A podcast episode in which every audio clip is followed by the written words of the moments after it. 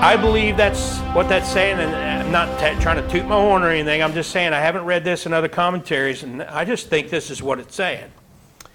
That when we return with Jesus Christ on our white horses, how is the beast, the false prophet, and the entire armies of the world and everything destroyed when he returns? By the word of his mouth, a sword that comes out of his mouth, the word of God. What are we doing? Looking under our feet. Looking under our feet. While Jesus is bruising the head of Satan, who is then cast into what? Bottomless pit. Yeah. And then the lake of fire at the end of the kingdom of peace. So, by the way, I numbered each reference to God of peace so you can see all five as we use them in the study. That's the first one. A second reference to Jesus as God of peace also points us to his preserving us blameless until his return. Uh, of course, we read about that in 1 Thessalonians chapter 5 verse 23. And the very God of peace sanctify you wholly, and I pray God your whole spirit and soul and body be preserved blameless unto what? The coming of our Lord Jesus Christ uh, you can rest assured He will preserve you. That's a wonderful promise we talked about back then. It is the God of peace who gives us peace. Peace doesn't come through a pipe, doesn't come through a needle, doesn't come from a pill, doesn't come from self esteem or self love. It doesn't come from anything or anyone else other than the God of peace, who is the Lord of peace, and came to this earth, earth as Jesus Christ, the Prince of Peace, who is coming again to rule and reign. Amen. Amen. So back to our text there, verse 16. Now the Lord of peace give you peace. There you go. Always by all means. And then we're given the key to God's peace, and that is his presence. In verse 16, the Lord be with you all there at the end. 16 we'll say part B. Now the Lord of peace himself give you peace always by all means. Period. Then it says, the Lord be with you all. That's his presence, his promised presence. His peace comes with our knowledge of his presence. You can be saved and not have any peace. It's your fault, but you can be saved and not have any peace. How do you have peace? It's when you live with the knowledge of His presence. Now, you'll be taught falsely by people who will tell you you need to call on God and say, Where are you, Lord? Come to me. Fall on me. Fall on us, and all that kind of thing. That's not what needs to happen. What needs to happen is for you to believe God's Word. Because God's Word tells you He's here. As we'll see, if you're saved, He's in you. You take Him everywhere you go. We don't have to. I've been in church services where they'll start out and they'll play the music and everybody, you know, starts to sway and everything. And they say, Now let's call on the Lord. Oh, Lord, come to us. Come in our midst. Come and do this and that. And I'm sitting thinking, bad theology. He's here. Or at least, I, I, I want to say, I don't know about the rest y'all, but I brought him with me. Yeah. I don't know about the rest of y'all, but I brought him with me. if you're saved. That's why Paul repeats this blessing. Look what he says in Romans 15 33.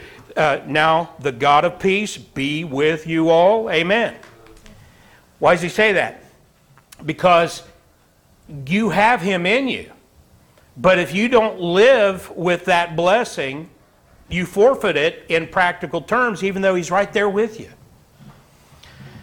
How many of you seen this? Sometimes you see it on bumper stickers, T-shirts. I had a, a, friend who had a shirt, and I couldn't. I've never been able to find it. On the front, it said the N-O, no Jesus, no peace, and on the back, it said K-N-O-W, no Jesus, no peace. And so uh, I, I wear a, a 2X if you find one. Um, but uh, if you get a th- if they only have three X, I'll wear them loose too. I just don't like tight shirts. You know, don't want to get too much attention. You know, draw, draw too much attention. The unsaved who do not know Jesus, they have no real peace. So you just put them in categories. If you're unsaved, you don't know Jesus if you're unsaved. You can know the name of Jesus, you know things about him, but you don't know him. That's like, I know who Elon Musk is. I do not know Elon Musk. That's of no consequence. But if you're not saved, you know who Jesus is, but you don't know Jesus. That's of eternal consequence. Amen. The saved who do not live conscious of the presence of Jesus have no real peace. That is the mass majority of Christians today. That's why they're all on dope. Illegal, legal, doesn't matter. Popping pills, shooting up, smoking. Why? They may be saved. I'm not, I, they say they're saved. Who am I to judge their heart? I don't know. But I'll tell you this if you're saved, there's a reason why you don't have peace, and it's your fault. And if you're seeking it in other means like that I just mentioned, you're not going to have peace. You have to live conscious of the presence of Jesus in your life. It is by living with the full awareness and knowledge of the presence of Jesus that we experience His peace. That's the only way you will ever experience His peace in any real, lasting sense. That is to live with the full awareness and knowledge of the presence of Jesus. One, uh, well, we'll get into some practical terms in just a minute. But this is something, first of all, understand this salvation is settled. If you're saved, you're saved. The dumbest thing you can ever do after you have been saved is to turn around and say, I wonder if I'm saved. We've all done it. I mean, I, I can only speak for myself. But it's stupid. And so at some point, I, I decided, you know what? I know I'm saved. I, I trust, I, if, if the Bible's true, I'm saved. So from that point on, I haven't questioned my salvation. If you question your salvation after you're saved, you're being a complete hypocrite because you claim to believe the Bible. The Bible says you're saved, you're saved. So stop questioning your salvation and stop being a hypocrite or stop claiming to be a Bible believing Christian. If you're a Bible believing Christian, it's the Bible says you're saved. And if you're saved, the Bible says that these things have I written that you may know that you have eternal life. It's settled. He that hath the Son hath life. He that hath not the Son hath not life. It's that simple. So salvation is settled, but practical daily peace is conditional. It, I've, I've had people argue with me about this, and they're some of the most uh, troubled people, professing Christians I know, but they want to argue and say, I don't believe that. I believe that once you're saved, you have His peace. And I'm just honest. I, I don't, I don't, I don't want to hurt feelings, but I'm say, listen, if that's true, you're not saved. What? I said, you're tortured. You're constantly talking about how you're troubled and anxious and all these things. If, why don't you stop believing some nonsense that isn't true, that is obviously not true in your own life. And start believing what the Bible says. The Bible teaches us that as Christians, we have to live in the truth.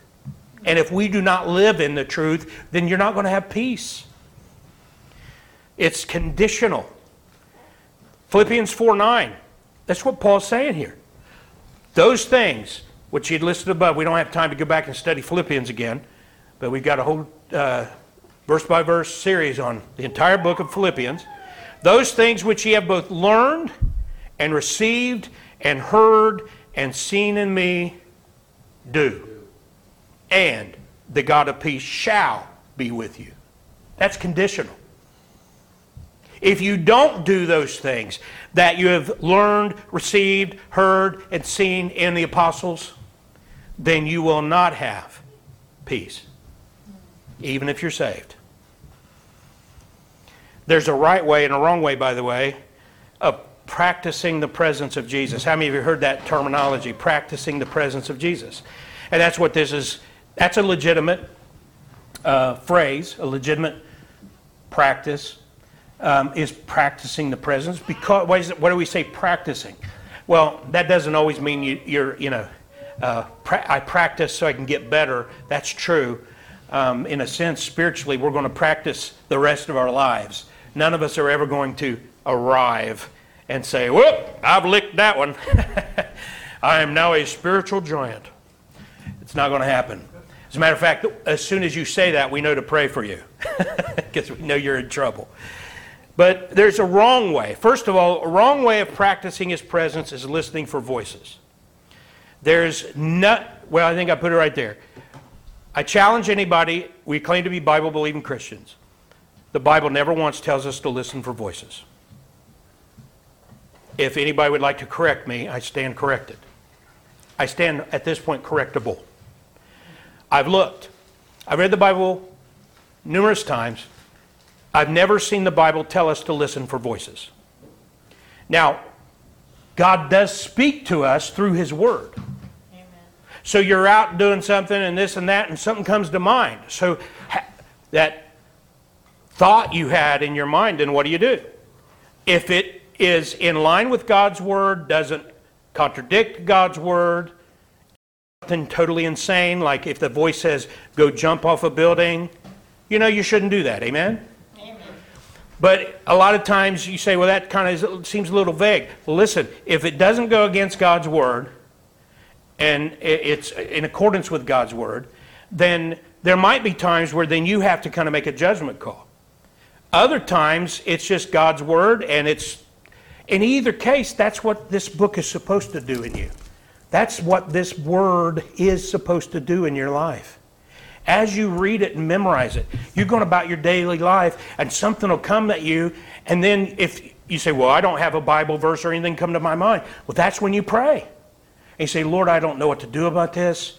I'm, I'm kind of confused, and uh, please help me. And then you know what's happened to me sometimes?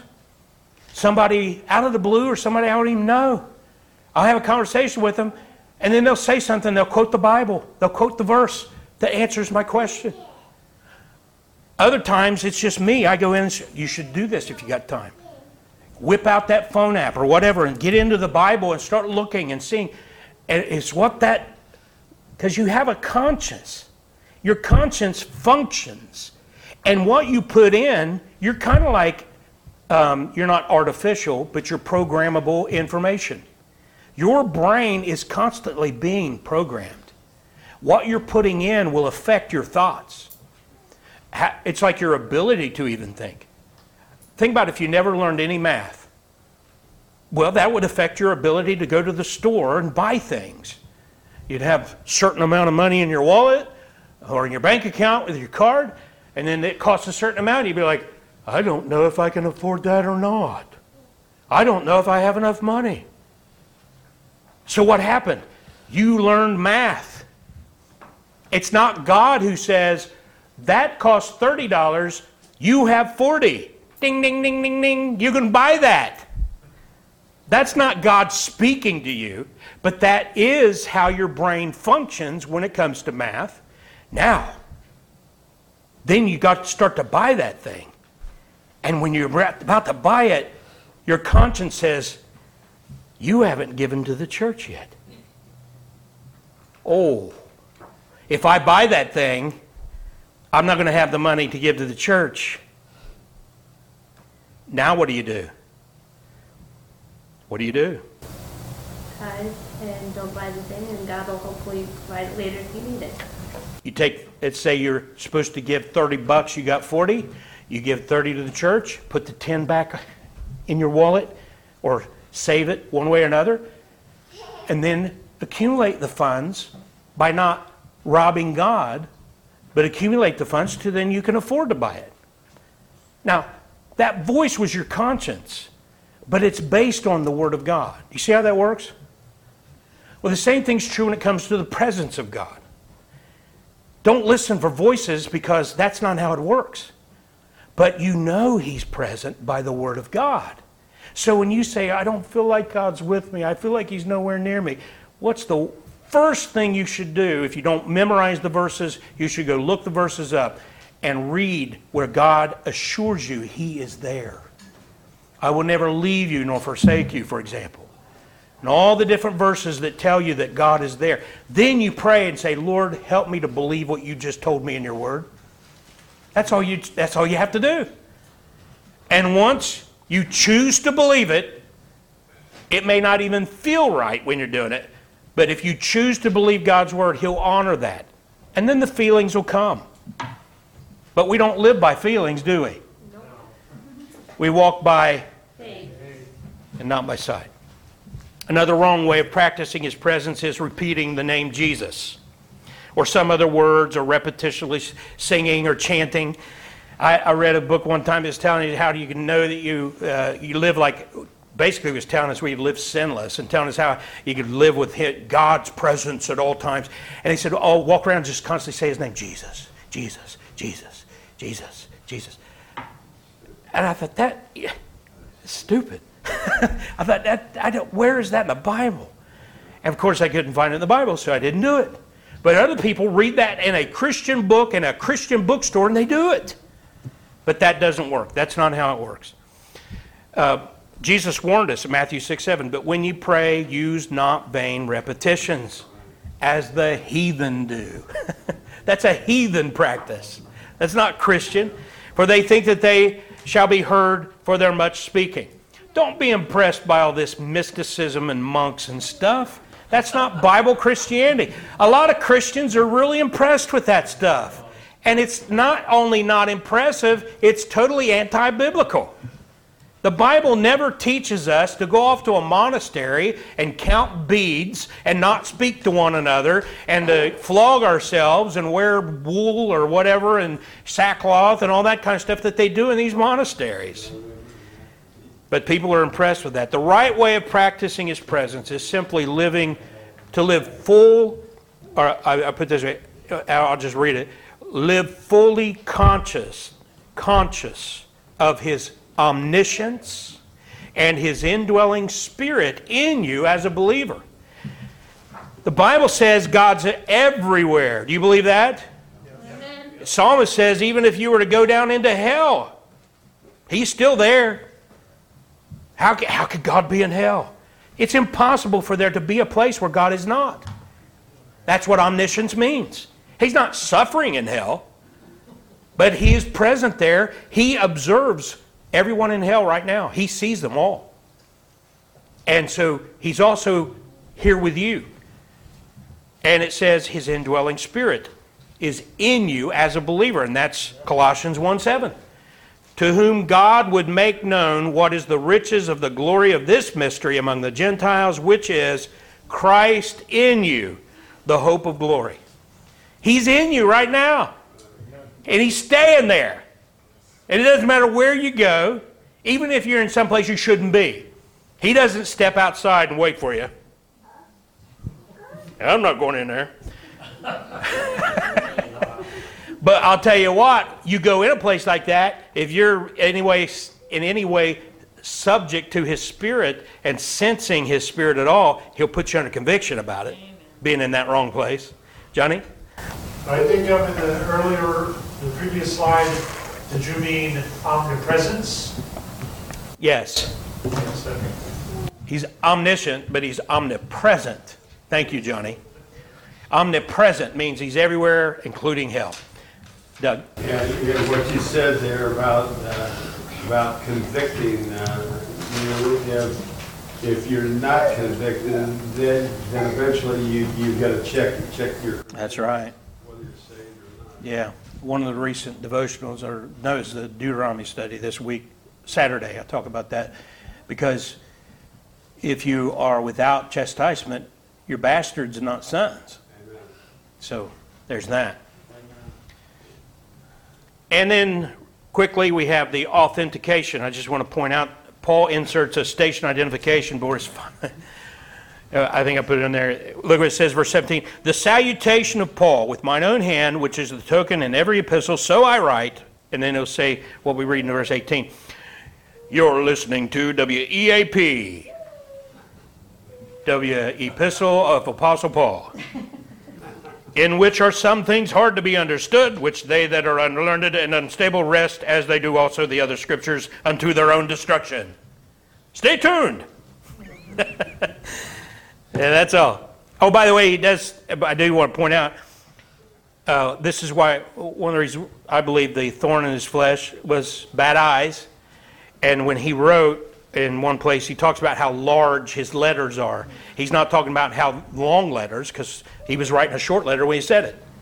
But large letters, meaning the alphabet that he's actually, or alphabet uh, that he's writing, um, the alpha, beta Greek. And they were large because when people have bad vision, they write bigger because they can't hardly see it. Yeah. He says, which is the token in every epistle, so I write. So that's how people could identify the epistles and knew it wasn't AI. So then, verse, verse 18, we close. The grace of our Lord Jesus Christ be with you all. Amen. So walk in the reality of his presence and you live in his grace. You have his peace with his presence, you have his grace. And uh, one definition that some people like to use for grace is the unmerited favor of God, which means you didn't earn salvation. Salvation is by grace through faith, and that not of yourselves. It is a gift of God, not of works, lest any man should boast. And then the other that I like is from Adrian Rogers was the first preacher I heard give this. God's riches at Christ's expense. It's something like something Mark would have come up with. Spells G R A C E. God's riches at Christ's expense. Ephesians 1 7 says, In whom we have redemption through his blood, the forgiveness of sins according to the riches of his what? Grace. And then Philippians 4:19 again says, "But my God shall supply all your need according to his riches in glory by Christ Jesus." Amen. So let's close by reading the fifth use of the descriptive term God of peace. We've read the other four. Let's go to Hebrews, which was written by Paul, no matter what your college professor tells you. Chapter 13, verses 20 and 21. And we'll close with these two verses. Hebrews 13, 20 and 21. If you're there, read both with me.